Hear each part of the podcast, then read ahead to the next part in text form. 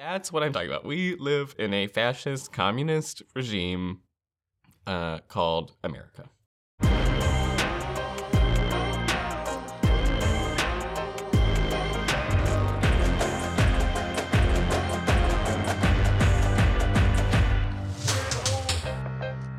The Social Psycho Confabulation with Ben and Mr. A.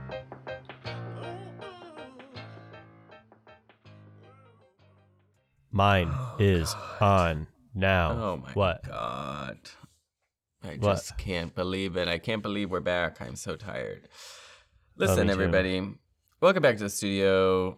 Hello, good morning, good evening, good afternoon, good night. Um, last time we were in the studio, I just yelled at Mr. A, and I thought this podcast was going to be over. I think we weren't recording though.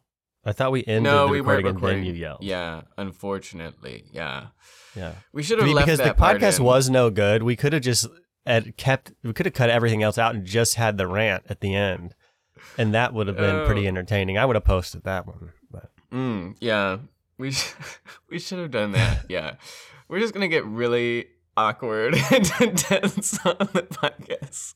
I think people like that. I've seen. Oh I've heard my some podcasts where I'm like, why? I, and where they these guys are so hard on each other, and I'm like, I think they're doing this on Hmm. purpose. I think they know that this gets like clipped, or people kind of there's something about it where it's uncomfortable, but you kind of like want to hear it.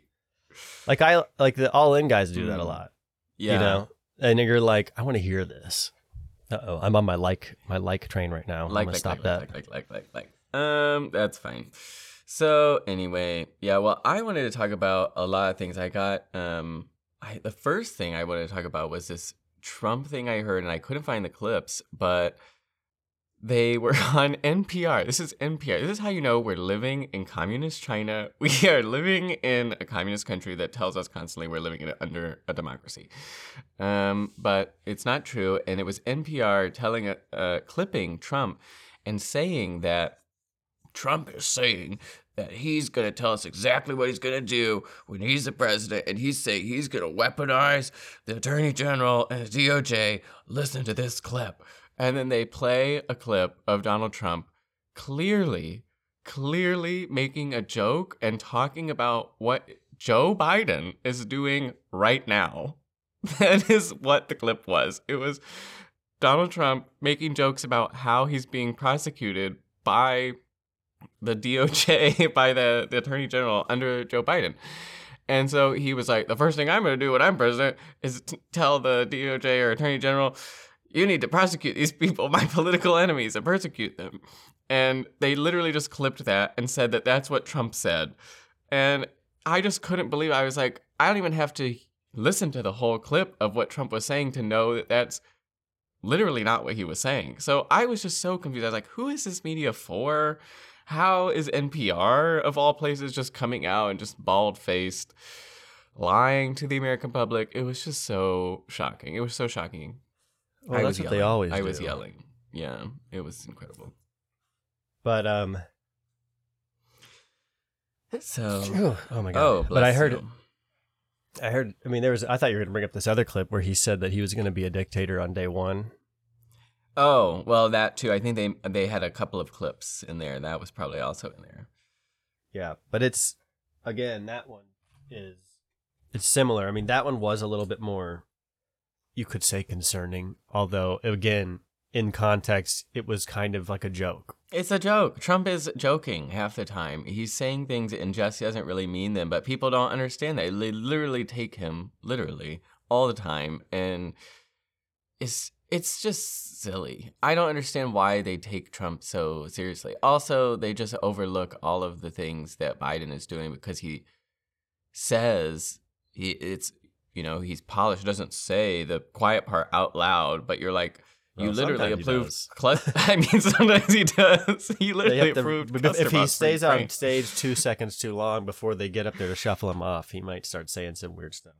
That is true. He was in that meeting with Zelensky where he was like, "I just signed a pack. Hush up, hush up, everyone." He's like, "I just signed a package for another two billion dollars for Ukraine." it's like, Or the What? one where he where he, I think he was like at the end of the of, of some speech thing, and he just says, "I'm tired.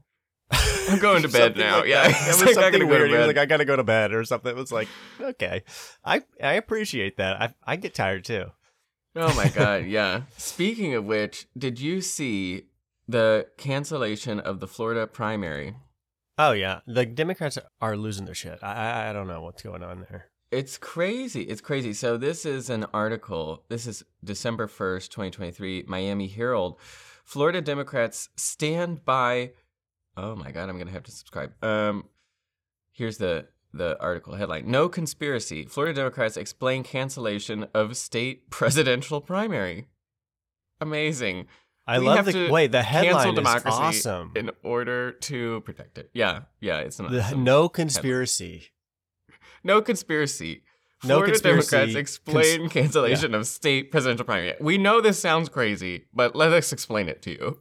Yeah. No no conspiracy, but here's a conspiracy. Right. The Florida Democratic That's Party is- literally, by the way, that's literally a conspiracy.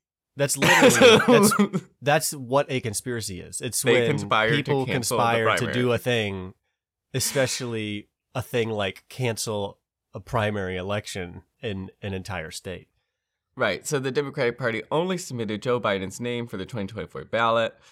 Uh, this move has evoked anger and threats of legal action from Biden's long shot primary rivals, who say the party is depriving voters of the ability to choose their own presidential nominee at a time when polls suggest the majority of Americans are frustrated with Biden's performance.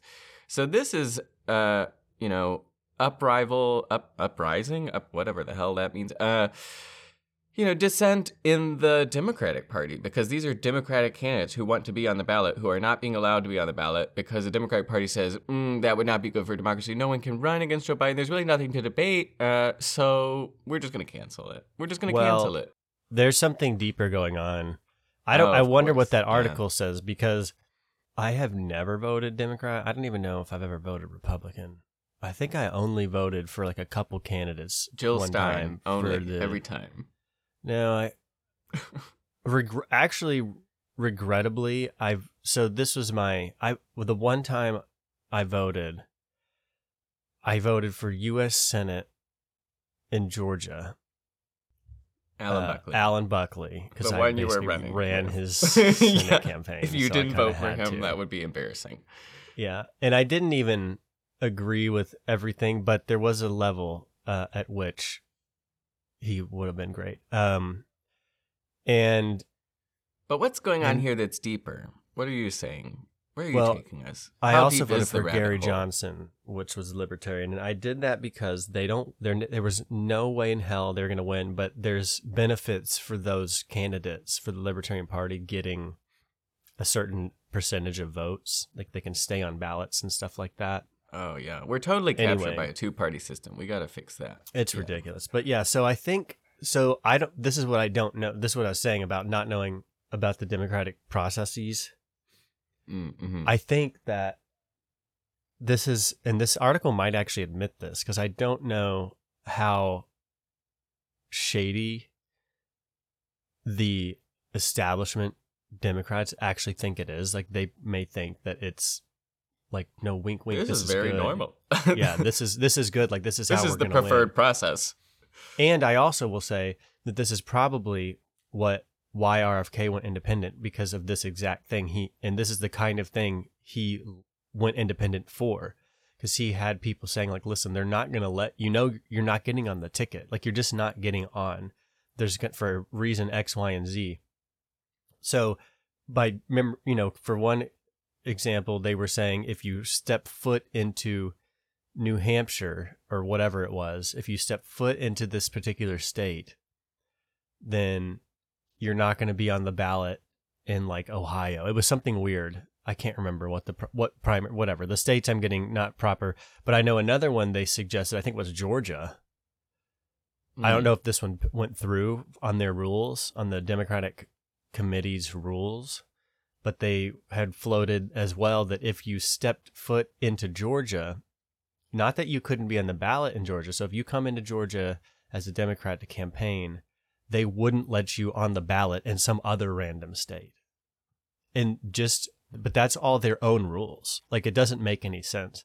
So this thing with Florida, it's all kind of part of the same not conspiracy because they Interesting. once they get to the convention, they have all these extra rules, and it's not the same as the Republican rules. They all they set their own rules, and so once they're there, there's, I I think there's something like Biden can step down, but gets because of his position as the primary Sure. guy, Yeah, he yeah, gets a bunch of extra delegates. He can and then basically can pick the next president just single-handedly right there at the convention circumvent every all the other processes that would be there because this rule trumps other rules. Something weird like that. I'm not putting it's exactly how it goes but there's some shenanigans i think that they're going to try to pull off.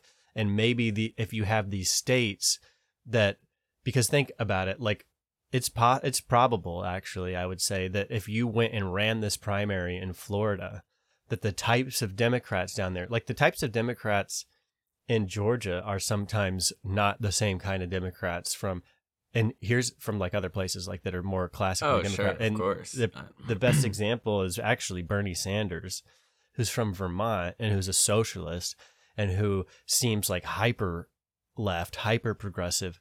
But the fact of the matter is, with Bernie Sanders, he had a really hard time and actually wouldn't come out with the same level of anti gun Second Amendment rhetoric because he was from a state that just had a lot of guns, even the Democrats. Same with like Georgia. Maybe I'm saying the same with Florida. Mhm. Like maybe you have a different, and you're getting constant rhetoric from your neighbors in Florida, getting constant rhetoric from DeSantis down there. So you might have a shitload of Democrats in Florida. And if you let that primary play out, you might find that Joe Biden's at 1% down there.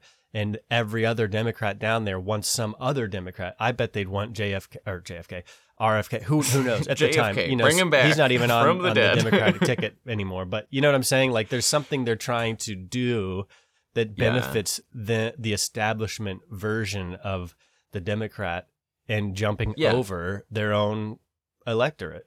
No, 100%. I mean, it's just to me evidence of how corrupt uh, the two party, you know, RNC DNC system we have is that they have all these stupid rules and the parties really control the whole election. I mean, it's not like Vivek, that's the perfect encapsulation of the whole thing. It's like we're not talking about candidates and people running, we're really talking about moneyed and lobbied interests running for president at this point. And uh, yeah, I mean, this is just a perfect example because it's like, no, we're not.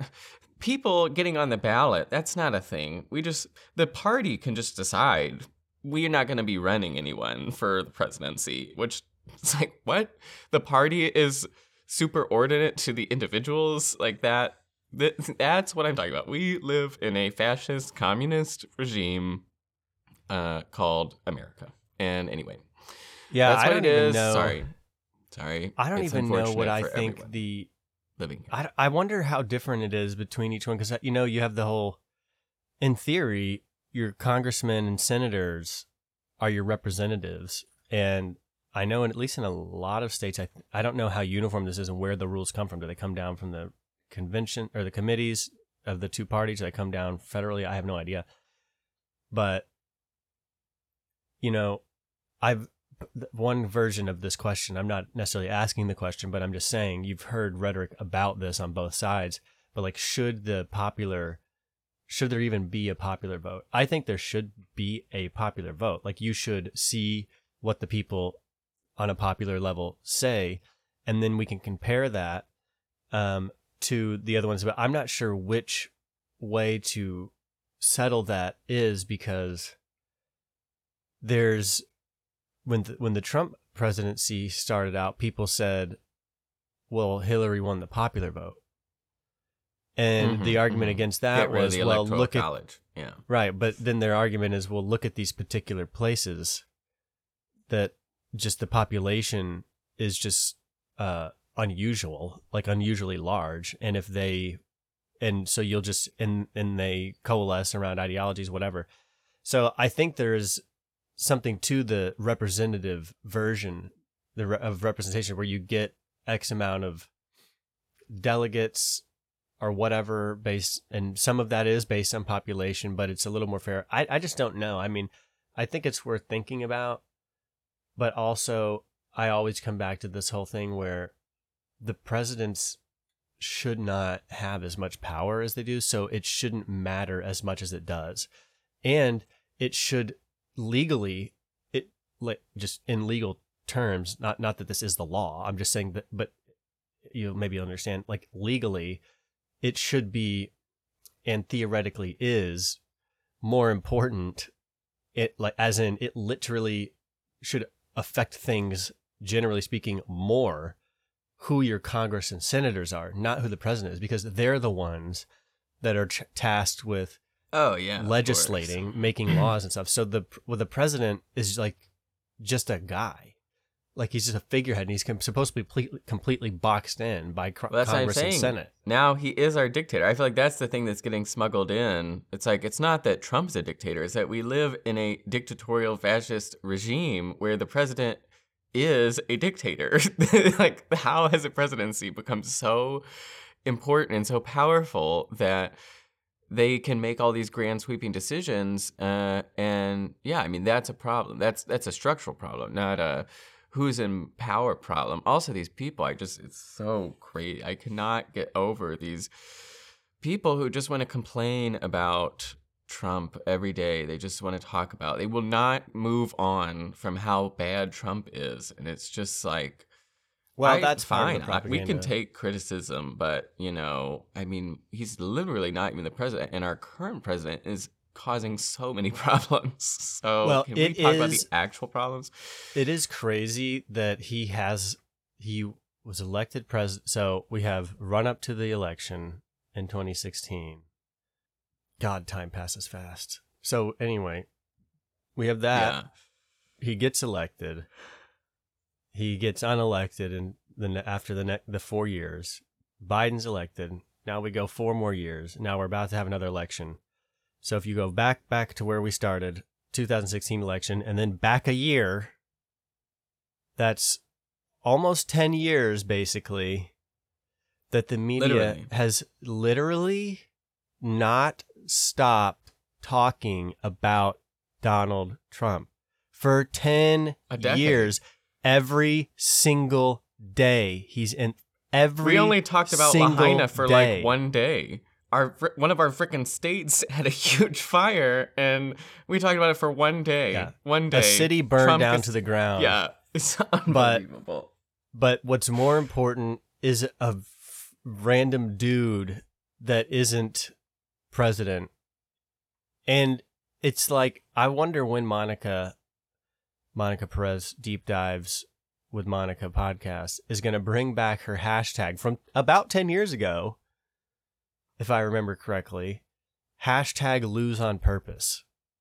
I think that was her hashtag for the Democrats during the Trump thing. They were like, she was like, these guys are trying to, they're gonna, they're losing on purpose, which is kind of what it looks like they m- might be doing now with all this. Bi- like that's one, that is an option with the Biden thing. they might sure, actually it's not so be pulling off anything. Their Yeah. whole shtick might literally just be, no, actually, we want Biden to be the candidate.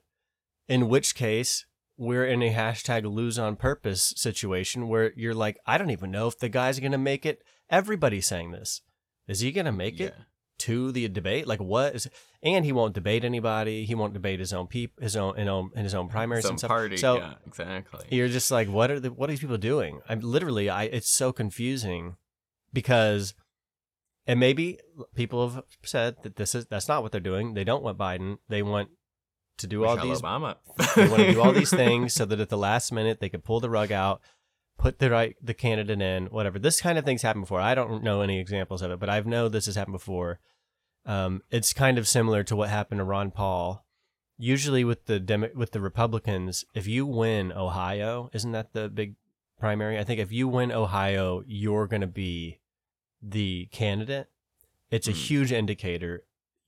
If it when you win that, it's huge news and when Ron Paul ran, he won Iowa, and nobody knows that.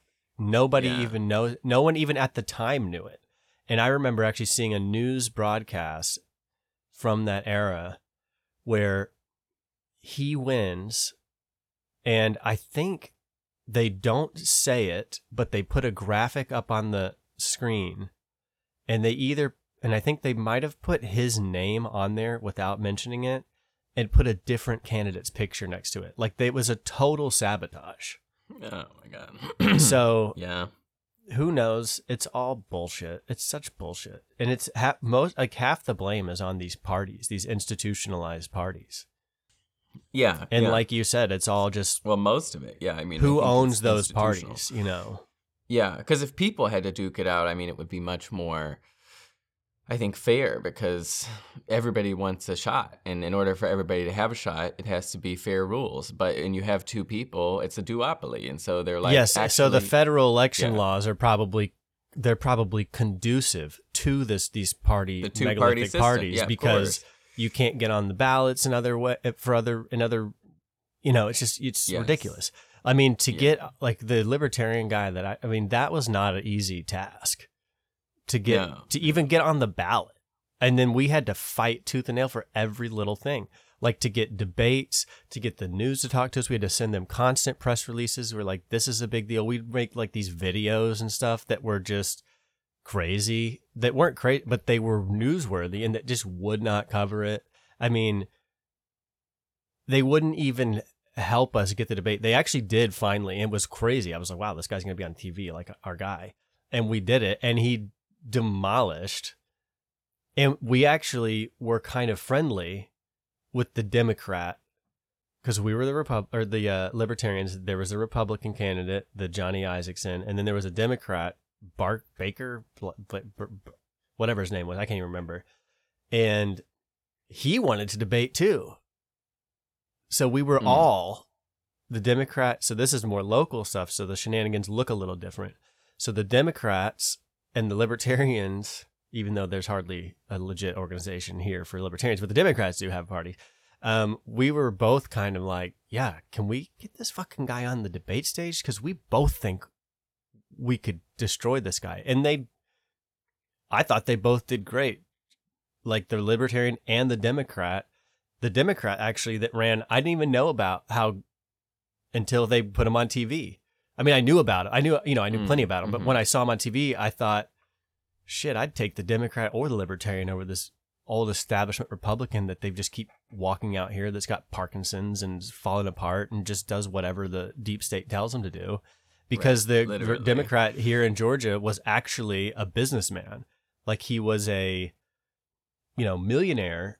So he still had some of that capitalism, some of those, you know, it wasn't just this socialist despot.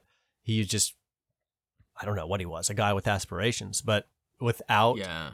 almost having to like burn the news building down you know you couldn't even you would have just nothing would have happened. Just that he just the the republican whoever's in charge in that state just walks right in every time walks right in. And that happens you hear people complain about that all in all sorts of different states that they just you can't do anything about it. They just no one even votes sometimes literally some of those races for these like congress and senate it's like the vote The numbers are is so low. Yeah.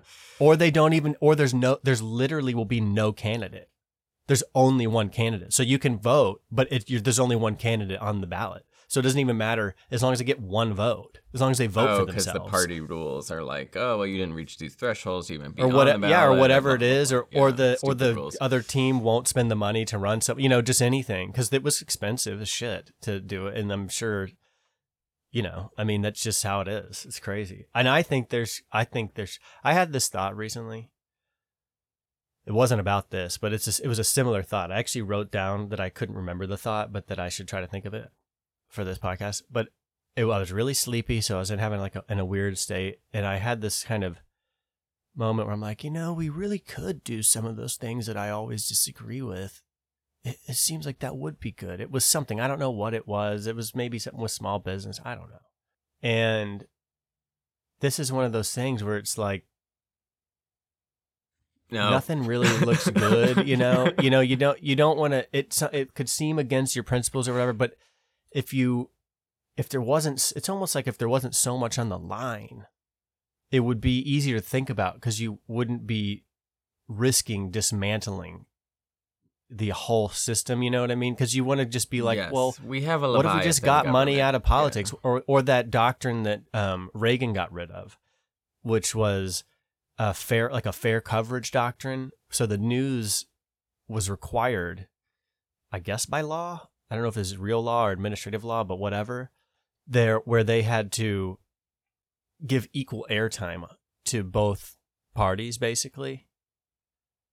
And that went away. Oh, so there's like these little things like that where in a way it's like well that's just more state control or state intervention on these private news organizations but it is it also it's like yeah yeah yeah yeah yeah yeah but also things are just in a state where it's totally unnatural anyways. These news the, the couple news organizations that run every single thing you know like so Oh, let's just we actually maybe can put some borders around some of this stuff or maybe do some sunset law you know where there's these are time limited. We gotta we're gonna do this because it's so fucked and we'll figure it out we'll at what we'll put this in place. It'll expire but we're in the meantime let's figure out how to just be chill Yeah, know? well, the media thing, I mean, traditional media is like fracturing, obviously. And I don't know what the Oh, yeah. consequences of that will be because you end up like I feel like you kind of do want uh like a news. Like if you're living in a community, it's good to have a news that, you know, is available that's made by the community that's got st- stuff that's sort of non-biased and talks about what's going on in the community. But now we don't really have that because the news media is totally lobbied moneyed interests. And so, yeah, you have all these podcasters now becoming the media, which is kind of crazy. And I was seeing there's like this trend. I saw this woman who's starting this business, and she says, I'm fighting misinformation, disinformation, racism, all this stuff in ad tech. I don't know if you've seen this. Have you heard about this? This like Mm-mm. money, getting money away from disinformation sites. So this is like you don't have to understand this at a technical level, but at a high level, the way, and this is what's going on with X too and Twitter. So like the money advertise. So if you run like a site like Twitter, or you have a site even like say you run a website, you can monetize your site or your platform like Twitter for ads by selling those ads, but you often don't sell the ads to the advertiser directly. You sell them to a middle party, like a company that sells Ad ad, agency spots. type of thing, exactly. yeah. So they connect advertisers to the placements, like on Twitter or on the site or wherever they are, and they you know figure out how much those things should cost, and they charge the advertisers and run metrics for them. And so anyway, so oftentimes advertisers don't know exactly where their ads are going to show up when they purchase ad spots on the internet. So you don't know which ex- specific sites it's going to show up on Google or which uh, like specific results are going to show up next to your ad, where like what tweets might be around your ad. And so this is what I've seen as like a liberal or left, you know, democratic, cons- you know, criticism is that well, my ad dollars may actually be going to fund you know hate or, red, or you know things i don't like essentially. So th- like literally this woman on here she's like an entrepreneur. She's like you know disinformation sites like rumble. And i'm like what? Rumble is literally just a free speech. Like they just let anyone post anything on there. And yeah you do have some hate on there but it's free. You know it's just like a free posting platform. So i don't know what we're talking about Well, it, this is such a stupid. I get that. I've heard that argument before, but to me, it's so stupid. It doesn't need to be regulated by all of those different, whether it's private company, you know, acting almost like a regulator by picking and choosing and whatever, like she is. And it's Yeah, also doesn't yeah. need to be regulated by anything else because the thing that has regulated it up to this point, and this is really important actually, because it's juxtaposed against what we already have discussed and we already know that the damage of so we all know only two countries allow pharmaceutical ads on television. We got to stop that because of all these stupid reasons. The only reason that matters as far as advertising pharmaceuticals is not that it's advertised and that pills are bad or whatever. It's that by being the primary funder, so Right. in, on Fox or Media whatever, or any of these places, they're fully funded. The- And so, like 70% of half of their stuff of more of 70% of 70% of their shows are being funded through pharmaceutical companies. Therefore, the pharmaceutical pharmaceutical company can call the news That's your people employer and now. say, yes, they're going, listen, I mean, if you want us to keep spending $80 million a week advertising, don't say shit about our company that's bad. That's Yeah. the big problem. Now, here's the fix about to the that. unintended heart benefits of Wegovy, the weight loss Right. drug. Yeah. Exactly. And that's why you get those those are ad spots when they have a news segment about a new pill and it sounds so interesting and glowing and they're telling you that all these celebrities are taking it. That's paid advertising. Whether you want to believe it or not, they're not talking about it because it's important and interesting. They're talking about it because they've been paid to talk about it. But it's And not that's how it works. And it's like, well, of course, you have to look at the whole ecosystem, how this stuff operates. Yeah. So here's the solution. Here's Yeah. on the other side of things. No, yes, now point. we do now we do have Rumble and Rokfin and whatever else people whatever I don't know whatever else is out Pick there. Pick your poison. But let's just think about someone else who could have been the solution to this and was and then decided they didn't want to be a legit business anymore apparently. Um, or if they did, they did not do a good job explaining what kind of place they'd like to be, and that's YouTube. So when YouTube, so I'm saying the fix to this ad situation and all this wanting to censor ads off of certain hate speech, blah blah blah, because Right. hate we speech don't want to fund is certain content creators, essentially. exactly, and hate speech is whatever. It doesn't matter. Which It's- I do respect the right. You should have the right to choose which where your absolutely Yeah. Sure. So here's YouTube. When you go on YouTube and you watch uh Cat videos for nine hours. or let's compare. You want to watch maybe you want to watch about 9 hours of cat videos and then you want to watch, you know, I know he's not on there anymore, but you want to watch, you know, 9 hours right afterwards of Alex Jones. Now, hmm when you go and watch a cat video and you see an ad, it it's a jolt. It interrupts your experience. Makes me And you don't- a gun. Exactly. and you don't think to yourself, how could this person be funding this cat video?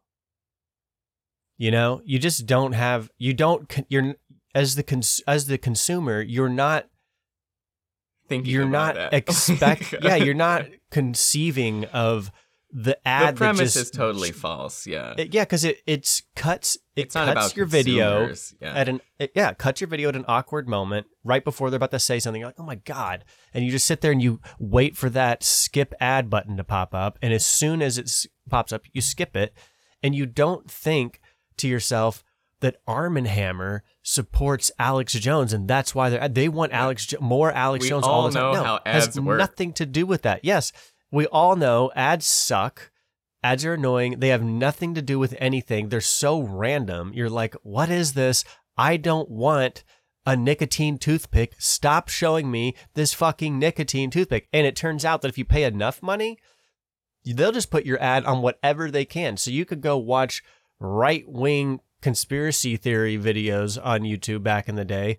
And then the local to your area Democratic runner for Congress or whatever will their ad I mean it was a joke in Georgia that Raphael Warnock was on every people literally there were news stories that kids who couldn't vote hated Raphael Warnock because every single freaking ad that popped up on their YouTube experience was Raphael Warnock oh. and people were like, "Get this fucking guy off my algorithm!" Like, I'm so tired. Just show me a different ad for God's sakes. I'm so tired of seeing this guy. And it didn't matter. Like, I've wa- I've literally even on Spotify, I've listened to someone who's like in the middle of talking about big pharma and how it's terrible.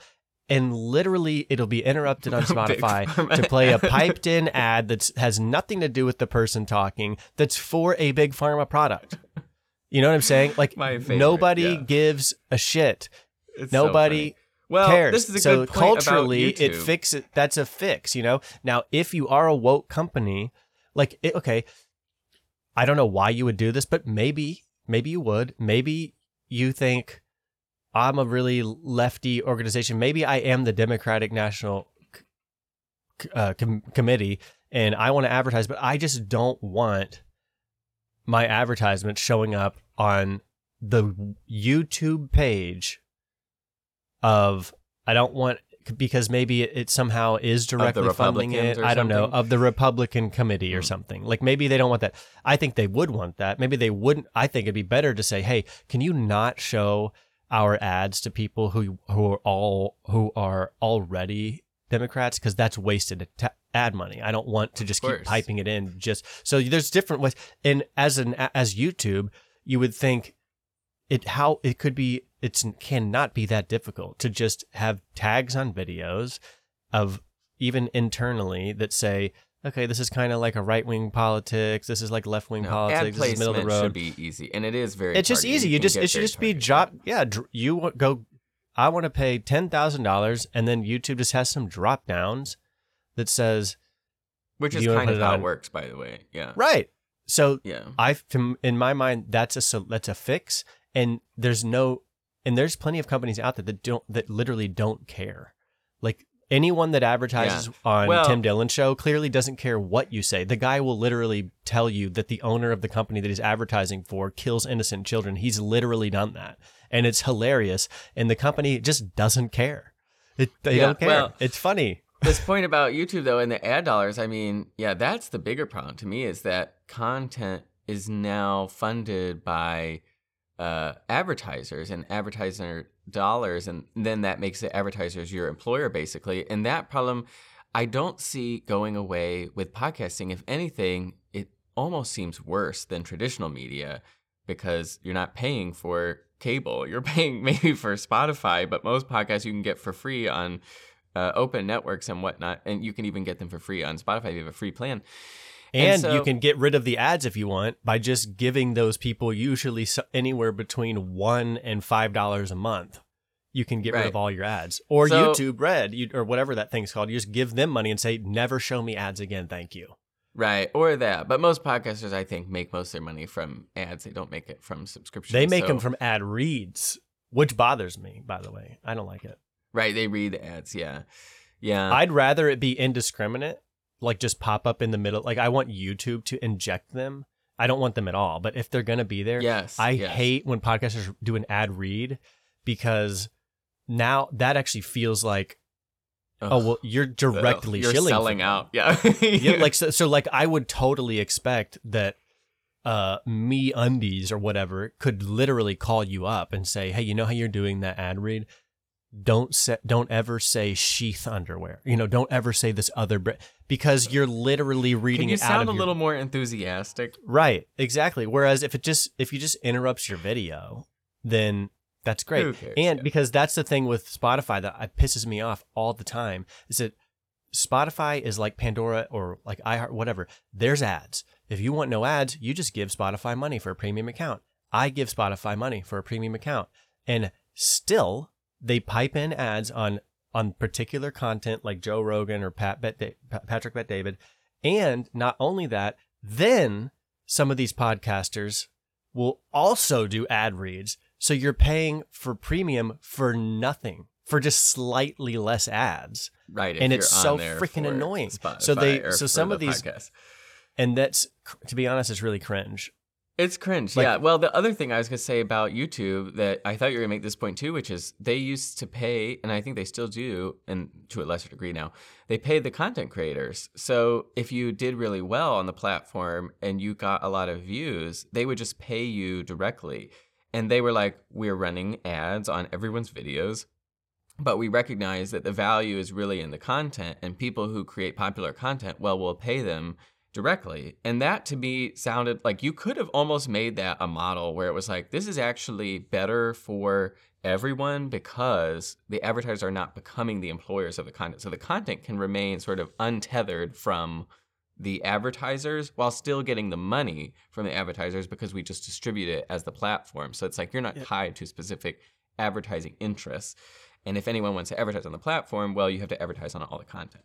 So I think it's a power decent struggle, idea. but I think it's like a power struggle between content creators and ad advertise. I don't know who in the advertising industry Yeah. has the power. Is it ad agencies? I don't know, but like ultimately, it's either ad agencies or it's meg- it's multinational corporations who sell like a little bit of everything, like Procter and Gamble or whatever. Somebody though thinks I have power and I want more or I want to keep it or someone else is encroaching on my power and it's these content people because think about it if you're an advertiser the aver- the agency that's been it's old vested in you know classic media you've been and uh, over the years all you've seen is that your shit's going down and down and down you can't and by the way ad, ads in like a magazine which That's probably why they were talking about Trump ads. so much. This is was keeping their ratings It's up. keep exactly, and people don't understand. People think that that's cynical, but it's like it's literally like the opposite of cynical. It's it's the most the most thing. logical, practical thing.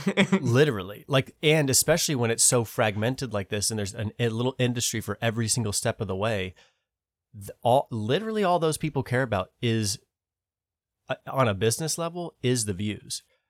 Yeah, that's what they want. So that because it gives them money. An ad in a magazine 10 20 years ago would have a double page ad probably depending on the magazine could have cost you $50000 i bet you could get one for like 900 bucks now because nobody looks at magazines. They're useless.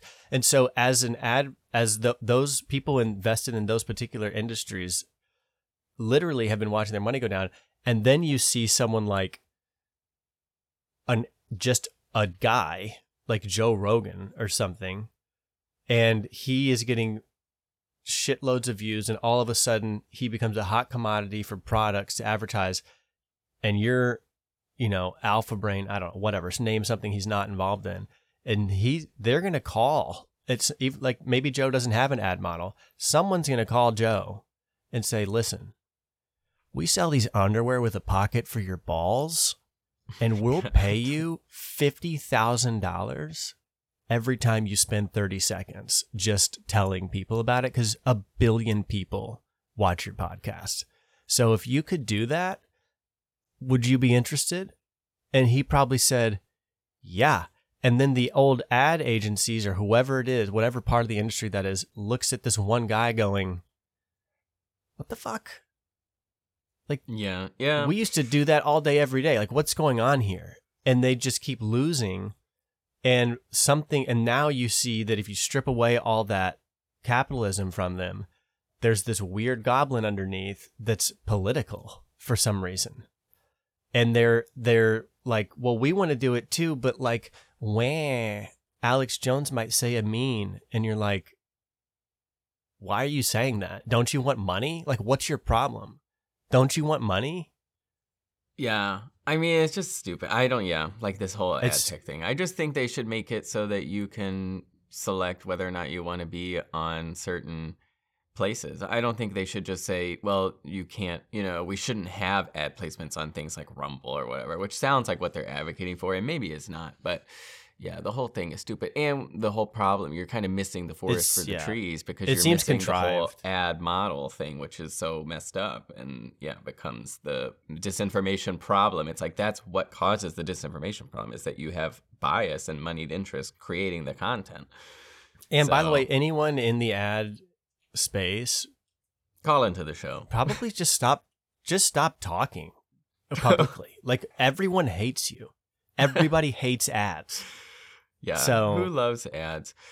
Does anyone like it? The only ads I like are the ones on TV. You know, I used to not mind it because it would give you a break, you know, from You the get up and get a snack. Yeah. But it wasn't like you were watching them. It was almost just like they could just break the content up. You know, like give me a break, just play some music, have an interlude, be fine. Yeah.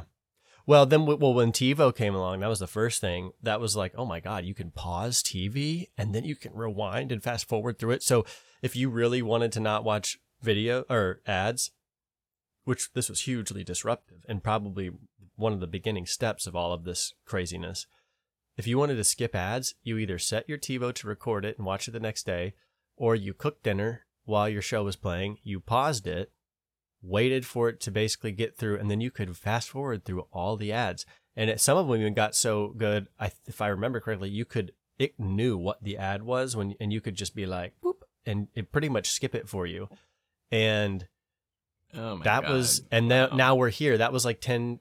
Oh my god, it was probably like twenty years ago, but it was so whatever. It was a long time ago, and now we're here, and I think it's all just a lot of that's just been an evolution from the TiVo to Yeah. I mean, TiVo. No one. If you said TiVo to a Gen Z person, they'd be like, "What's TiVo? Like, what even I is that?" really it was like, well, know. Yeah. well, at one point, it was this thing that like everyone had. It was like a Well, cable box. You yeah. hooked it to your freaking cable box. The thing that bothers me is just the repetition. I wouldn't even mind it if you were getting different ads, but the problem is you Yeah. get the same ads over and over. It makes you go Yeah. crazy. You're like, I'm, not literally gonna switching to Tide detergent. Stop showing me Tide detergent every single time. I saw it once. I get it. It cleans shit out of your stuff. Got it. Next ad, Yeah. please. Speaking of Sometimes I like a good targeted ad. you know? Exactly. I saw You're an like, ad on LinkedIn that was so good. I saved it because I work at oh, marketing. Oh, I I've was like, done. I "Look have this." lots I was of like, saved Can you believe this? I was like showing it to other people that I work with. I was like, we need to be doing this because this was a great ad. Like this was so targeted and like it was literally a re- so it was these web people doing web optimization for your website and they it was targeted to people at my company and it went through our website and said here's what we could do and like change all these things and it was a video ad and i was like oh my god. Like these people are literally talking about how they could change our business and using our website. I was like oh my god this is what we need to be doing. Anyway but i also had this funny experience with ad. I don't know if you've seen these ads. Have you heard about lumi This sounds very familiar. What is this? Oh my god, I could not believe this because we were just watching. I think we were watching like a movie, and uh, this ad for Lumi comes on, and it's like, Lumi, get a little, just get a little. Uh, it's a cream, and you put a little pea-sized dot on your finger, and they're like, and then you just rub it right in your butthole like this. And then I was Why would you do that? What?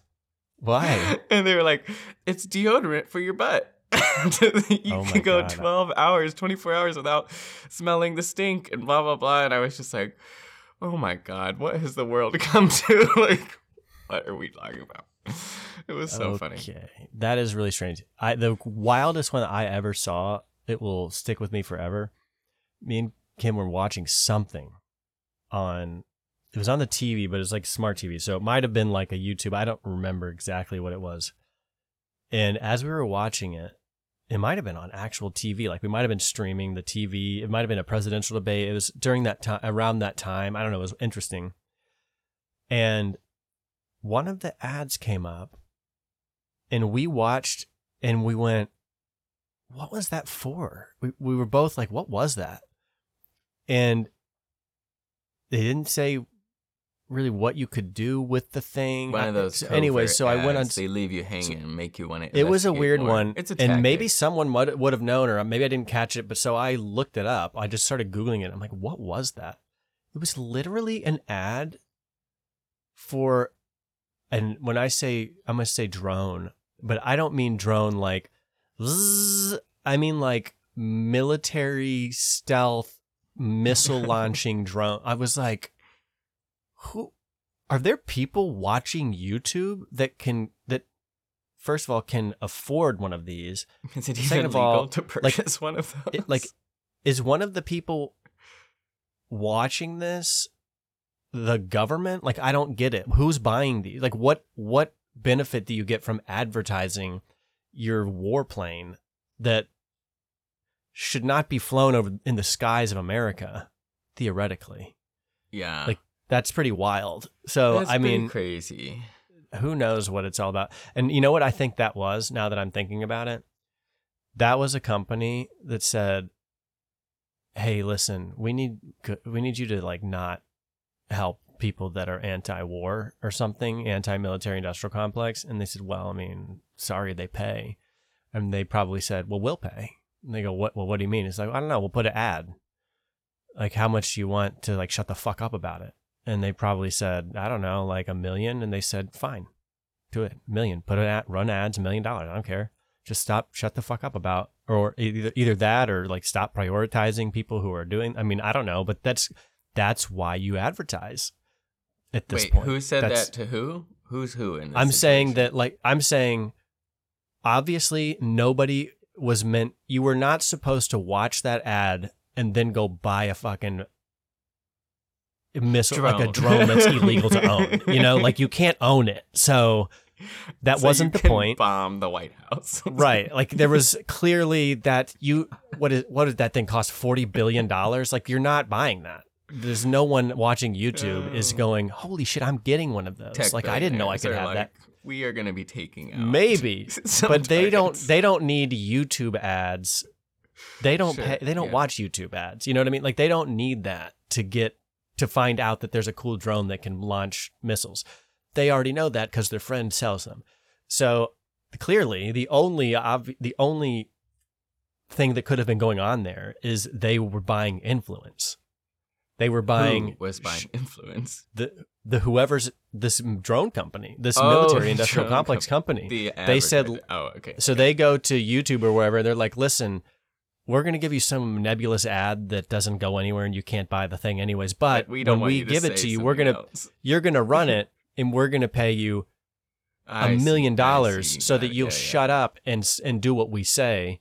That's what, just like the pharmaceutical, uh, because pharmaceutical ads, the reason they don't make sense. You, guess what? You can't write your own prescription. yeah, exactly. Even as a doctor, you can't write your own prescription. So the ads are I'm just there pr- to buy so influence. they're- of course, they they're are. just there to buy influence. They don't buy the the doctor's going to tell you don't.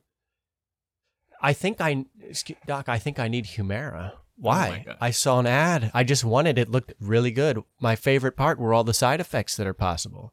I all the it. dancing and the singing Give that it they to were me. doing. if you go suggest a pill to most doctors, they will definitely not give you that pill specifically Yeah, it's a because they're like they think they're like that's not your something. yeah they're like that's not your job that's my job I'll tell you what pills to take Yeah. which I don't By agree with, way, but that is how it works. So the ads Yeah. don't make sense. They're just for influence buying. I've been watching that show about the Sackler family. I don't even know painkiller is what it's called. There's so a couple of depressing. them now. But yeah, I mean they're taking that family down. They're like kill them, dox them now. Um They're Which, just I a mean, scapegoat. They, of course, they did some terrible stuff, and you can get them on that with the red hand or the whatever smoking gun. The red, what is it? Red, red-handed. Why is it red? Red-handed, red smoking. Yeah, uh, whatever. Um, but anyway, yeah, you can get them, and uh, obviously they're part of a bigger problem, though, because how was all of that allowed to happen, and the FDA, and no one stepped in, and all this stuff, and yet, and doctors and the medical establishment. I mean, the whole thing was just corrupt on so many levels. Of course, it wasn't just one family. Obviously, you can hold those Oh, yeah. people accountable, and we should, but it, it doesn't stop there. So anyway, Yeah. RFK explained that. it recently to somebody. I think he was like at, with Patrick McDavid or somewhere. He did like a big public thing or whatever, like a on stage, sitting in chairs, talking kind of thing. mm, and he explained so there was some government regulation agency it was like cdc or something but and then the fda was doing something. And the guy some executive you know tells this, the cdc dude or who i may be getting the institutions wrong but this is the basic premise. Hey there's some research going on. Don't have that be happening. And they said he go the guy goes I, i'm not an that's the fda i'm head of cdc like i can't i don't run i don't run those people that doesn't make any sense like you'll have to talk to them and they he gets an email back that says these are all e- documented email chains you have to is what the executive tells this regulator right. And right, he right, goes- of course, yeah. um okay H- his email back is okay i'll do it but you're going to give me a gold medal which is code word for you're going to give me a bunch of gold A euphemism And, uh, yeah, sure. So, and that was the regulating agency. And the craziest thing is he actually was able to make it happen. You know, so all these, it's just a big bureaucracy of elites that you don't, like George Carlin said, is a big club and you ain't in it. Oh yeah. Well, I mean, of course, yeah. But the so that's how thing, that happens. Yeah, I mean, there are some crazy things that they talk about in that show, though, that are like kind of landmark, huge, sweeping changes, like the adding of pain to the vital signs. That is crazy. When like that used to not be considered a vital sign. It's things like blood pressure, these objective measurements of your health, and then they added pain and that became the basis for all sorts of new medical interventions that were obviously very profitable for these companies. Well, I have a, I don't know how I feel about it exactly. See, my big beef with all of that, just on a personal note, is that doctors ultimately, tr- tr- this is true, despite anything you think. And I have doctors in my family, and I would say this to them with no guilt. They are simply drug dealers. They are dumb. They are mostly well, they know the, some yeah, stuff. How the whole they- pyramid scheme worked is because the Yeah. doctors don't know anything and they're getting kickbacks directly from the companies. Yeah, because allopathic medic medicine was funded at the dawn of our university systems by the Rockefellers when most medications were petroleum based and it he had a vested interest in getting rid of like homeopathies and things of that nature. And by the way, people that are like, well, yeah, because that shit doesn't work, all that shit that does work that you're so into, that stuff comes from nature. Like there are pharmaceutical company, major pharmaceutical company employees in the Amazon as we speak, looking for plants and compounds that they can do stuff with. Opiates, Right, right. all opiates, almost all of them that are the, the the effective and safe ones are derived from flowers, literal flowers called They're the not poppy these flower. synthetic compounds that we're just cooking up from wherever. Yeah. God knows where. Pot, there's a there's a there's a chemotherapy drug that helps with nausea called Marinol. Guess where that comes from? Another compound in nature uh, that causes you to not have nausea. Marijuana. That's why it's called Yeah. Marinol. So that's how they come up with these because they can't market something from nature under a patent. So they don't. So they look for things in nature to make in a that do something, and then they try to make it a synthetic version, or they try to alter that compound patent it, enough yeah. to patent it. Yeah. And then what they'll do later, every seven years, that patent will expire, and what they'll so that you go for I don't know what the exact chain of custody or of development here, but you get pot opium, you switch change that to hydro, you can turn that into codeine, and then your codeine patent expires, and then you make hydrocodeine. You put a hydrogen molecule on the codeine molecule that you synthesize, and then that patent expires. Then you create oxycodone, and then you put a patent on that, and then that expires, and then you make right. uh, That's the game. tramadol. Yeah. I mean, the next thing, the next thing, the next thing, and now we're at fentanyl. You know, be, and that's probably that's probably out of patent patent too. But there's going to be another one. They just keep. That's how this works. So it's Yeah. kind of like the air conditioner. Like I've said before, we've already did it. We did the thing. The air Yeah. conditioner is cold, and it doesn't need to get any colder. No, There's not a 100%, huge yeah. difference between oxycodone and hydrocodone or hydrocodone. They're Yeah. they're they are different. One's a little more powerful. One has different, a little more side effects. One makes some people feel a little worse, and maybe you do make both because some people just aren't as tolerant of one versus the other. But they kill pain. And sure, make a fentanyl for for surgery. I mean, whatever. But this kind of like infinite. It's we're just talking about these cool pills like opiates, which are great, and there's also other ones though, like antidepressants.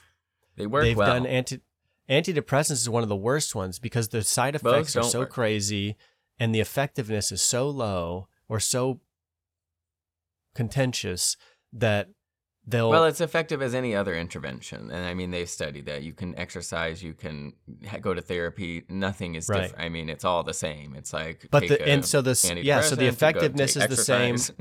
but as sometimes what they find is they'll the side effects are worse. So Lexapro and, oh and, yeah, well, and Zoloft are especially long term. Yeah, they went under the same process. Basically, Zoloft, they were like flipping upside down mo- molecules. I mean, I think Lexapro is literally like some weird combination of words from like Prozac and Zoloft. I mean, it's like I don't know how they made that, but it's that's what they did basically. Is they just kind of messed around with the molecule and said, "Now let's patent this one, call it something else."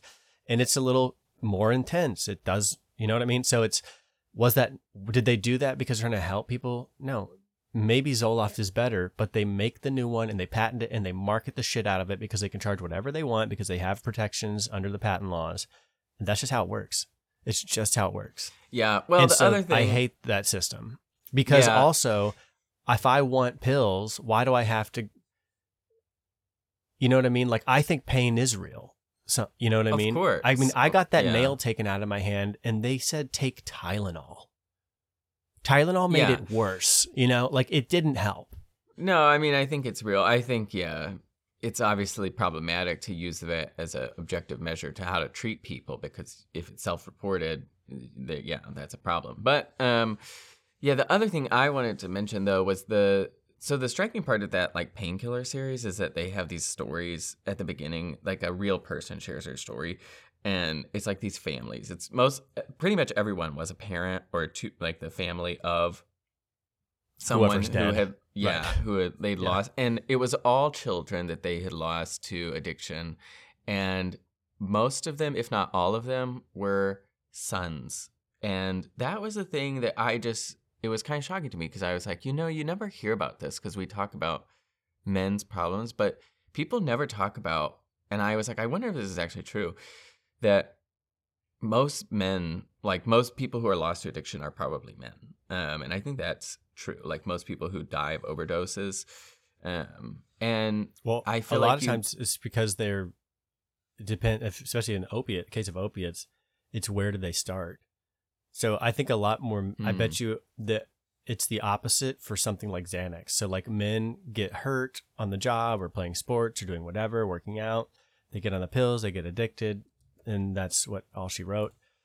Or, but with women, I bet the pain there that's trying to be covered up more often is emotional pain or anxiety for what you have to keep up with and yada yada yada and that because i feel like i've known a lot more women on pills that are not on opiates but on barbiturates and uh whatever i can't remember oh it probably differs considered. by the type of drug yeah because if you get inj- if you're on heroin it's there's a pretty good chance you got hurt in high school and someone put you on a pain pill Yeah. Okay. Well, so I was looking it up just now, actually, and it is what I thought. So at least for opioids, uh, it's almost like two to three times higher rate of overdose deaths for men than for women. So we're looking at 29 per 100,000 for men on synthetic opioids like fentanyl, uh, versus 11 for women. Um, so yeah, I mean, and it's just that's a huge, that's a real crisis. I mean, the crisis is obviously that people are dying on all these overdoses, but it's a problem that's particularly taking out men. Like the men are being killed by overdoses and are likely to become drug addicts and you know die, and that's a terrible, terrible thing. And I feel like yeah, it just doesn't get enough attention. I mean, it's just something I feel like that's not even talked about as part of the narrative there. But anyway, that was just another Yeah. side note. No, it makes sense. But uh, let's see. I was gonna play something since we're on this pharmaceutical thing. Let me see. I've never done a screen share when I have multiple monitors running, but we're gonna try it. I, we're actually sitting in the middle of a newsroom where there's just TVs everywhere. I don't know what newsrooms are, but I don't know why they need 8 million TVs in the newsroom. Uh, Have you reason- seen oh, that shit? It's like Oh, every analyst is looking at like five TVs. All the news anchors have TVs behind them. You've got all the cameras, and then you've got TVs like on the ceiling, like playing the news live. it's just, it's Yeah. like, what is happening? Okay, this is You know what it starts to feel like? It starts to feel like, you know, a camera room, except the cameras are like on the world. That's what it feels like to me. It's like if you were like at a building security center, except the building is not a building, it's the world. That's what the newsroom feels like. yeah. Well, they're just trying to make it feel like there's a lot going on because really all they actually need is an empty warehouse, a backdrop, and a camera. But that doesn't look very. That doesn't look. That doesn't look official enough. Like we need you to see all of our. It's like that uh, new reality TV show Squid Games, and they uh, have you seen that? I I know about it. I haven't seen it yet. So they just took the Squid Game thing and made it a reality show, like a game show. And anyway, there's these, you know, the guys in the pink jumpsuits or whatever that, you know, they're all and they have this like shot where they show of these guys in the room watching all the monitors, and literally the it looks like the TV show, like it looks like Pac Man. You know, they're just Oh. sitting there and they're all just like pushing buttons, and you can see that the buttons they're pushing are doing absolutely nothing yeah, because exactly. there'll be like a screen display and they're hitting the buttons and nothing's changing, and he's like doing a joystick. You're like, okay, this that's exactly what it is. It's just it's just a show. They're just showing. They're like, look, It's look at this. Yeah. It looks scary, right? It looks official. It looks something. Okay. This is a really long clip, Oh god. but I think it's probably worth it. And there's probably punchlines in it that are more important than others. Uh, but it's, I don't know where this came from. I've heard it on the No Agenda Show, episode 1613, Fossil Fools, which is a hilarious title because somebody made a flub when they were talking. One of these guys. Oh no, no, it's a guy with an accent talking about uh, climate change. He says the fossil fools. So now fossil fools is a thing. Okay, Good. but this is about uh, big pharma or something. I can't remember. But we'll, we're about to find out what my clip is. How exciting! primarily dismissed by mainstream to say, nah, you know, these guys, nut job, master of science, whatever, Steve Kirsch, oh, anti-vax. Maybe it's just been thrown into this this tumbler so that you know it can be dismissed as a bunch of nut jobs. Psyop. Thank you. It's Okay, so that was his little intro. What his, I guess his take on what this clip might. Why is it out here? Basically. So here we go. all the records in a particular database in the New Zealand Ministry of Health. So this is one third of all the vaccination uh, uh, records for the New Zealand for New Zealand. And so with this data, which includes the death data and the date of birth, we can calculate everything we want to calculate in order to show whether the vaccines are safe and effective. There's only one way to do this calculation, and there's only one result of the calculation. And there's only one way to interpret the results of the calculation. And it shows massive numbers of people killed. Effectively, 13 million people were killed by their governments worldwide, and this data proves it. now, there are people who are skilled at gaslighting people and trying to convince them that this data shows something other than what it does. So there he's saying, looks like there could be some psyop going on. That's how you know the Curry Dvorak Consulting Group analyzes. We see that. everything is yeah. We do. So then he's going to go into the analysis of the data because this is not a new analysis that's been done. As you just said, we had this information. The correct way to analyze this data is to do a time series cohort analysis, which is the most sophisticated analysis that's available for data like this. This is what the epidemiologists use. This is what the UK Office of National Statistics used to prove the vaccines are safe and effective. So it's a known technique. It's generally accepted in the community and it's the most sophisticated technique. And it was only the UK ONS which used the sophisticated technique. And of course, their data was very flawed. But even then, it still showed the same signal as in the New Zealand data. And we see the same signal in the US Medicare data, which is all gold standard data. So you have the UK, New Zealand, and the United States of America all showing the same result, which is you take these vaccines and your risk of dying the next day is higher than it was the day before. And it keeps going up and up and up. So this to me is a very level-headed dissection or analysis of the data because we were promised safe and effective. We know effective fell by the wayside. The, right away. the safe, the safe side is what's in question. So, you know, the, the entire um, the entire reason I believe for this to be so controversial is to make it dismissible by government agencies because they are hiding it, as witnessed in his third and final uh, clip. So for dose two, for example, in the United States of America, we have the Medicare data that proves this. In the United States of America, you take dose two, your risk goes up every single day for 365 days in a row. And it goes up at the end of 365 days, it's climbed by 26% over baseline. 26% over baseline. It should be falling by 4% because this is Medicare data. And the Medicare mortality is about 4% per year. So this data when you, you look at these people who've been vaccinated um, with, with dose two and you take them and you look at how they die over time, there should be like 4% of them should die over a period of, uh, of 12 months.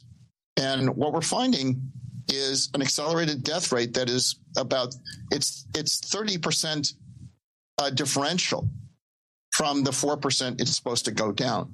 So there's no doubt about it. There you can't have have the the death curve march up in a straight line for 12 months without any fluctuations whatsoever. It is like clockwork. It is the most beautiful graph I have ever seen. And I just got it recently from a whistleblower inside of uh, Health and Human Services because the CDC doesn't disclose this data. They have the data. The CDC has access to this Medicare data with vaccines and deaths. They refuse to analyze it. Anyway, Amazing. That's just beautiful. That fills me with hope and joy, and I'm just ready to go out and God bless America. That's all I've got to say. I don't know, you know, exactly. I mean, I guess we can't really know. So there's reason to be skeptical, but where you know, it just could it could be fake. But I don't think fake. I doubt it. Like it doesn't sound like he's dealing with something fake and it's I mean, it's there's a lot out there about the vaccines. If you just go look, I mean, the most damning thing to me is the former head of Pfizer, uh, president of the Oh, yeah. company, is like out. I don't know what this is about, but he's just like out there. He's like, I can't stop telling people it's not right, it's dangerous, it's blah blah blah. You know, we didn't. It's not doing what it says we did. Uh, and well, I mean, if any other company president came out and did that, it would be huge news. All like if Google CEO Sundar came down and was like, Google's algorithms aren't safe. We've actually been telling you that we're organizing the world's information. What we're really doing is blah blah blah, and it's actually harmful. And it's, blah, it's blah. more like if It would be like crazy. now that Elon now that Elon has Twitter, it'd be like Jack Dorsey coming out and saying just like the most damning thing they could. You know, like, oh, Elon said that this is how many bots that there's this many bots and he got rid of them and now it's better. But in reality, it's really more like 99% of Twitter's fake. It's all just Yes. bots. And, and I just wanted to let everybody know that. And then everyone, and then the response to the media is conspiracy theorist uh, Jack Dorsey, former, you know, it's like uh, formerly well, he wasn't when he was running Twitter. He wasn't a conspiracy theorist. When he was the head of the CDC, he wasn't a conspiracy theorist. But now Yeah. he's just a quack, and it's like I don't know. It's just that to me, I don't know. I know it's like beating a dead horse at this point, but 13 million's a lot of people to die from one single vaccine that we were almost forced to get. I didn't get it, but Almost. I mean, I mean, it was people like did. basically forced. so. If you wanted to keep your job, which for most people that's uh, your livelihood, uh, literally. And I, I think it's just one of it. the it's one of the biggest it should be like the biggest red flag just just watershed moment where Yeah, people go oh my god you can never never never listen to these people. I mean we've gone from the Sacklers are satanic and opiates and companies, blah blah blah. the whole medical establishment is fake. Doctors, you can't Then trust them. I mean, that the vaccine is, is just killing- depressing as fuck. Yeah, the vaccine kills a gazillion people, and then they go, and then this is the funniest thing to me. Like one of the most, one of the craziest things to happen in this line of events is that all of a sudden we have this Wegovy. What's the other one? yeah, I don't even remember right now. I but can't the remember weight loss called. drugs, These Ozempic. weight loss drugs, and like everyone just jumps right on. Like, what are Yes, finally, those vaccine people could get to weight loss. They did so good with that vaccine. like, what are you doing? What is going on? Like, why did so good how with is that, that pain. even- how is it even possible? Is what I'm saying. Like, it's it's just crazy. It's like if you found out that Mayfield milk or or actually it's this is a good example. It's like if all milk you found out was just water with titanium dioxide mixed in Oh to make it white. And then you found that out and then you just kept drinking then they, then they go we've invented a new milk we our milk was prior to this it was cow milk. Now we're selling super cow milk or whatever but it's the fact of the matter is it was not milk the first time. So now you're new and improved. We're not Yeah. why would you would you really just start buying no you would just not buy shit from a company that up until this very moment was basically found to be killing you. And Yeah. so but you just it's kept buying like why would you keep buying? And then crazy crazier yet yet still is then all, you just imagine all of the things the conversations the discussion the events that surrounded the vaccines apply that to the milk situation and it just wouldn't happen it just doesn't make sense that that would Well, it's that it because people don't understand vaccines. I feel like it's partly because they're a it's little. gotta be Yeah, it's a little too far from the yeah baseline understanding. Um, but that they eh, think It's yeah that there's like experts out there doing god's work or something where Right. in reality it's like you don't have to think of yourself as to a mil- as a yeah you don't have to think of yourself as a milk expert to go to to criticize it, yeah, to to dis- to yeah. yeah. to be f- to discover that it wasn't milk and then to just accept that it wasn't milk and the company's bad you don't Yeah. have to be a milk expert to stop feeding it to your kids you just go oh i'm not going to give the not milk to my kids anymore right. we're Yeah. switching to water No, I mean the whole thing is just yeah, unbelievable. That's what I was saying. We're living in a dictatorial fascist regime called the United States, uh, and it's just really interesting. I've been listening to Russell Brand. He's uh, really doing some interesting stuff now. I, I guess he started like doing a news podcast like every day that he like cover. He's like it's an alternative news where he covers news stories and he's like this is what the media is like telling you and how they're lying to you. But one of the things he's talking about is just so I think it's so right on the the head of the nail or whatever is how we live in a country that constantly is telling us we're a democracy. But if you just analyze it, it's nowhere near a democracy. What are we talking about? We have this crazy two party system, all the things we've been talking about today, and it's like this is not a democracy. And all the things that the people say we need to do in the name of democracy are like things like we need to cancel elections and things like that. So it's just, yeah, I don't know what kind of time we're in, but I thought it's such a unique moment, you know, to be in the United States because it's so, it, we've gotten to the point where it's just completely inverted. Like, it's not that oh you know they did they said they were doing one thing and they kind of did another thing. It's like no they said they were literally doing the opposite of the thing that they were doing. It's like we constantly are told we're protecting the rights and freedoms and liberties and all the time you find out later oh the patriot act actually limited people's liberties and freedoms and privacy. It didn't help people with their yeah. privacy and freedom and whatnot. And like we were talking about earlier the news what it should be doing you, and people think i think they must think that this is what's happening is that they don't talk about everything but when shit hits you know comes up oh they'll cover it, you know they'll get it and but instead what they do instead of exposing that to you these like random events here and there of like corruption they if there is something they they'll like cover it kinda but they're really covering it up ultimately Literally, you know it's, like, the, whole Sackler Ukraine thing. thing. Like we can't stop That's- talking yes. about how d- Ukraine is a democracy, and if you just do your basic, like just start trying to do basic research on the Ukraine, one of the first things you learn is it's not a democracy. Yeah, You're just ask a "What is Ukrainian." this?" Yeah, Yeah. So there's a, to me there's like a huge part of this that's I don't even know if I this is the right word but like a responsibility on I mean the root of the word democracy is demos which is a Greek for like basically the people and it's what's happening seems to be that the people like we're just they're refusing to be the demos or they're being the worst version of it that they could that could possibly be conceived of because yeah.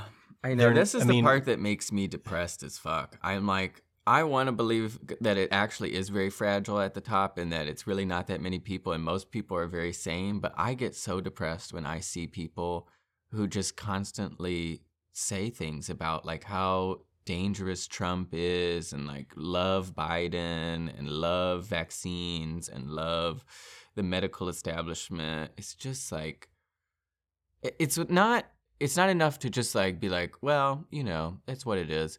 It's like these people love them. They're like, no, no, that's good. That's the highest good. These things are saving our country. These things are the cornerstones of democracy. And it's like, okay, that's a little much. She doth protest it's too much. you know, that kind of vibe. That's the stuff that makes me depresso. Yeah, there's have you seen um that show Leave the World Behind? Okay, you're the, The second movie. person that's told me I need to see this. Uh, I'm not saying you need to see it. I'm just wondering if you have seen it. Because I haven't watched it, and this is the reason why, but I did see it on there. I noticed, and I don't know if it's just the vibe right now, but all the content on Netflix is like, leave the world behind, give up, dystopia, it's over, medical establishment exposed. Like everything is just really. It reminds me of that movie. So when COVID was happening, right? I mean, the timing could not be better. It was like, I just, it was ready to go. It almost started simultaneously. That movie Utopia, the show about the pandemic, the show about a pandemic, the coronavirus it was, pandemic. it was too on the nose and one of the by the and just in case people need that proven to them there were things in that movie that were not said explicitly that were shown and they were mim- they were mimicking reality in a way that people didn't even realize so it wasn't just the pandemic and the population control and bill gates and all that which was all part of it but one of the scenes that hit me the hardest was when they're in that quarantine camp with the lady or the girl, whatever, in that one tent, and there's all this stuff going on. It's nighttime outside. They lit there's lights in the tents lit up. They're doing whatever vaccine stuff. They've got the the TV cameras in there and all this. But right before they go to the next scene, they pan back, zoom out to see the whole this huge war- uh, quarantine camp. And what you notice is, well, if you notice it at all, there's one tent with lights on. The rest is fake. The rest Hmm. is just there. Just a show. And so that's just my little a little piece, a little evidence that like this kind of stuff is actually in a way like a predictive programming. It's not just like they're putting more into it than you think they are. Anyway, so this leave the world behind thing, the whole premise is that there's just some attack, you know, on the country and we don't you never find out who it is whatever but it follows this family who gets an airbnb for the weekend that's outside the city limits which ends up being great for them because they're not in mayhem all sorts of realistic things happen like um there's they try to get these people try to leave the airbnb owner shows up basically to their airbnb to like survive so at some point, and they're black, the white family who's staying in the Airbnb is like, well, we got to go to like our place, like see our family. They leave, and two minutes later down the road, they hit this huge plugged up highway, and it's plugged up with all these cars.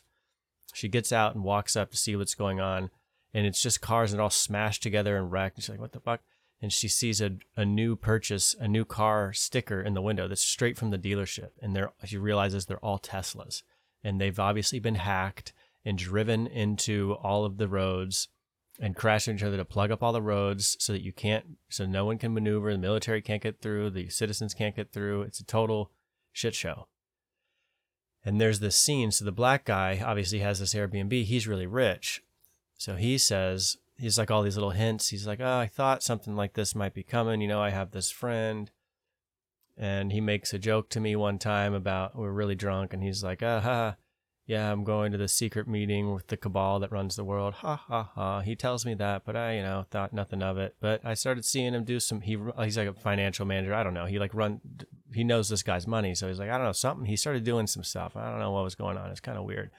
Uh, but anyways, he said later he calls me again, and he tells me, you know, uh, shit's gonna hit. Basically says, he doesn't say it, but he's like, I'm leaving. Good luck. Stay safe. Bye bye. So who knows where Oh they went? Probably beyond the ice wall. So this Oh, guy knew God. something's coming, but there's this. So there's this scene where this black guy's telling these white people. I'm just using it. The owners tell the whatever. He says, I don't remember where he gets this information from, but he had this whole conversation. There's a lot of good little quotes out there. That this whole conversation where she says, where he where he tells them, "There's no cabal. There's no nobody is running the world." And that's the scariest thing of all. Is that it's it's not that it's just random, but it's you know, it's not like you think. There's nobody up there pulling the strings. And that's maybe even why this is possible. Is kind of the vibe you get away with. You know, it's like that's why there's we're not getting out of this. Like wh- whoever has invaded us, it's done. And their point, the reason they've been invaded, so they're dropping flyers from the sky, like different, and like Mm. there's one it says Like "Death to to do. America." It's all in Arabic or whatever. So the guy's like, "Oh, it's the Islam or whatever," you know. And then he talked. They run into this other prepper guy, and he's like, "Well, all the thing I can tell you is it's probably Korea." And they were like, "What are you talking about?" And he said, "Well, we just think it's Korea." And the guy goes, "Well, I got this flyer, so I think it's Iran or something. It's in uh, Arabic." And he goes, "Interesting. I thought it was Korea." Because a friend of mine got one of those flyers written in Korean.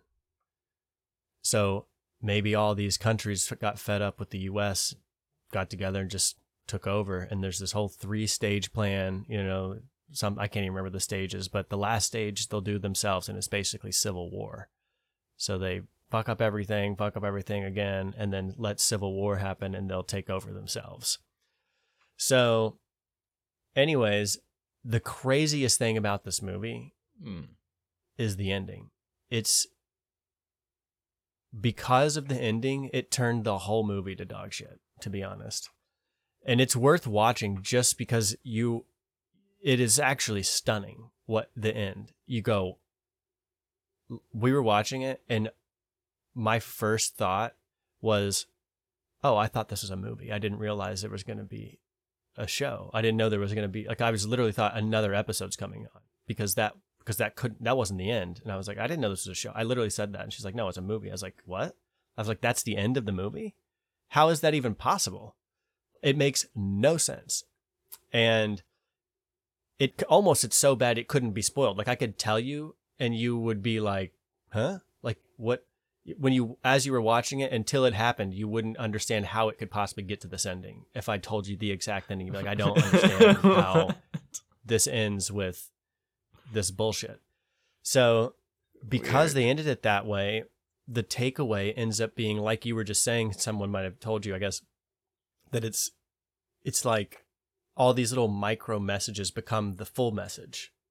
It's all white people are racist and shitty and angry and not deservingly so Mm. we're dumb as we're dumb and useless the guy there's a quote from it where the guy goes some of this analysis i'm getting from other people but it's true i watched it as well. And they pointed these out. Like there's a p- scene where the guy goes please help me please help me. I'm i'm just a man and i'm useless without my cell phone. I don't know how to do anything which is true for a lot of people but also it's just that there's no resolution to any of these because it just abruptly ends in the weirdest way ever. So all this racial conflict, all this we're stupid and useless, we can't ever get through this. We we don't know what we're going to do. By the end it's not resolved, so that all just becomes the message. The message is that people are idiots, they're useless, Mm, they're racist, they hate each other. You know, it's Yeah. just this crazy thing. Because Oh. and the starkest thing was there's because they had this opportunity, and the executive producer is produced by Obama's and Michelle and Barack Obama's production company, which makes it even more scary. So you have like this anti uh, a U.S.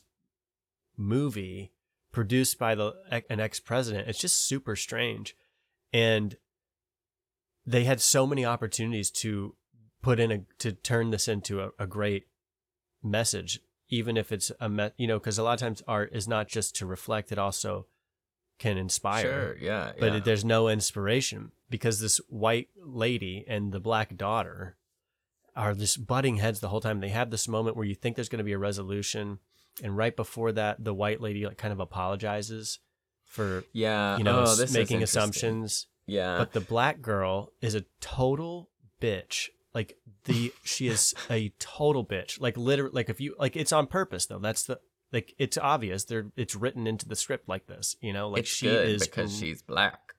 She's so rude. She never has to have a moment. She never has to. She doesn't also apologize, which the message there is that her anger, her Blatant double behavior, it's all yeah. justified completely based on because because this lady's white and that makes it all justifiable and she is she's just you know she's totally justified so when the white lady apologizes that's the end that's actually the totality of the resolution that you get and Right. it's crazy because the deep thing they could have pulled on was that this Airbnb, they were renting it, these white people. And these black people show up and she at first she's like, This isn't the owner. What this doesn't make any sense. Why are you here? They don't know that anything's going on. The TVs are out, everything's out. But they have power here, maybe on a generator. And she's but there's no TV. They can't really figure out exactly what's going on. They don't know. And so she's like, I, we, we can't. She's telling her husband like we can't trust these people. Like you think they're the owners? Like maybe they're the housekeepers. I don't know. They know where the money is. They knew this place was here. Like what's going on? And then it, you kind of figure out they do own the house. Eventually, you kind of get that. Um, but they're making it kind of mysterious. Like you're not sure. There's some pretty sketchy Hmm. things going on. The guy gets caught lying, and she's like, "He's lying. Like this isn't like I know he's lying." So you know you would be nervous. It's justifiable to a certain extent. But then a couple of days later, everyone kind of believes that they probably own this fucking place. But there's a line in there where the little girl, this rude ass girl, says to her dad, you know, he's like, we're just doing what's right, yada, yada. And she says, you know, she's like, you can't, tr-. she also says, you can't trust white people, especially in a time like this. And Oh then God. She, he's, so he's kind of says, no, you can, or whatever. And she goes, really? Because we've been here in our own house, sleeping in the basement for three days while the white folks upstairs are still in the master bedroom that they rented out. You know what I mean? Like it was, it's like, okay, Oh my God. interesting. wow. You know, this is, you know, but again, It's just like once you get to the end- it's like once you get to the and end. Yep. And then once you get to the end, nothing. It doesn't. All the messaging opportunity of of resolution just goes out the window. So it ends up being a like, you guys suck. Everything sucks. We're all fucked. When it, we are, when we get fucked, you're not. You're you are actually indeed screwed. Like you aren't going to figure it out. You're not going to have your cell phone. You're useless pencil pushers, and all that's over. End of the world. We're done. That was it. Great. oh my god.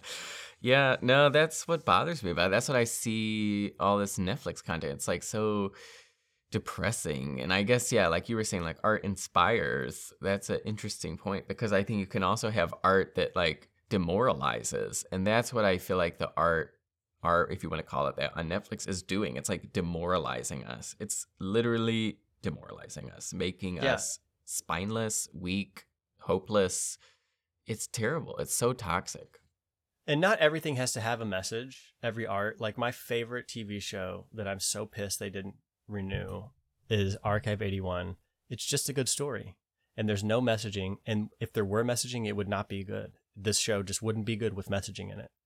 So it's great. Now there's, but I'm a huge advocate of creating art that has a message in it. And some people don't like this. They're actually against this. I'm not. I'm not a, generally speaking, an, a artist who says, leave it up to interpretation. This is not my favorite thing to do. I actually am a huge advocate of explicitly saying what you were trying to do so that people can look for it in in the art. And a good example of this being accurate to some extent is there's that we watched some of these reruns of that show Face Off where they just like these makeup artists make masks Oh, and yeah. costumes and Mhm. stuff. And there's some where you know they do it and then they show and the judges judge it, whatever. and they explain what's your ins- what, what was your inspiration what were you thinking with this thing here that you did and then they tell their story of the character they created well this character what they do is they steal souls and do this and do that and that's why i put this on it and a, and not every time but a lot of times the judges will go i didn't see that that way i th- i what you had made here was just confusing but now that you've told me that i've changed my mind and i like what you did because you told me the story that goes with what this is. You gave me the meaning of the art that you created. And now I see it and now I appreciate it. And so and you see that with like like I didn't appreciate Picasso because I thought Picasso was a shitty artist. Because I've seen his stuff and I'm like, this Some is of it bad just art. Like, looks bad. but he's not the same as Jackson Pollock. Jackson Pollock just puts paint, just spl- splatters paint. Oh, it's fractal. No, it's not. It's bad. Now, apparently, Picasso was literally like essentially a great master. Like he was doing what he was doing because he was done doing the other stuff. He had already done that stuff. He was already he Yeah, could, he could yeah. do He could paint, whatever he could do the other art stuff. Like he was really good, and that just knowing that even about him gives you part of the story. Why is your art so bad? Why does it look weird and like contorted and odd? And he's like, what's your story there? And then you can appreciate what's going on. I so I like that. This doesn't do it. Does this has yeah. no nothing has no nothing and then the ending they say is like one of those choose your own ending things. But no matter what it's basically either they all survive or they all die. Like that's basically what you get to decide at the end. Yeah. and neither one Oh, of those good. resolves the rest of the question. It just resolves the one question which is do they How survive the next few months? Yeah. Like that which is an, unimportant considering the depth of the potential there that they had to tell a good story which they just neglected to do. It was Mm. crazy. Wow, I really ranted about that. I didn't know I felt that Weird. passionately about it, but it was just super annoying. Yeah. Watch Well, it, and you will probably call me is. immediately when it ends. You'll be like, "What was that?" We're gonna be watching. Yeah. What is it even called? I don't even remember. I think it's like how the world ends or something. How the world ends. Great. Yeah. It's sounds good. Wait, wait, wait. What was it called? No, no, no, no. Leave the world behind. Leave the world behind. Another. Which is a title. fitting, which is a fitting uh, which title yeah, considering how it ends. How, however, they're leaving the world behind from like the they're trying to like make it look, almost look like it's like you know it's out in nature, like it's out in the boonies. Uh, no, it's not. You can literally see the major city from like 10 feet away from their house. Like there's this opening, this clearing that she walks up to and sees the city. It's like right there. You could almost throw a rock and hit the city. Like you guys are screwed. Like if you thought like they're trying to portray like they're in a cabin in the woods. It's like you're in a cabin five minutes outside of the of the downtown center of the city. So good. I don't know. There's a lot to be desired. Oh, interesting. Anyway, I gotta go. I gotta go. This has been fun, but it's over now. It's over, and um, maybe yeah, we'll make another podcast. We've been so late and uh, absent recently, so anyway, we'll see. Okay, bye.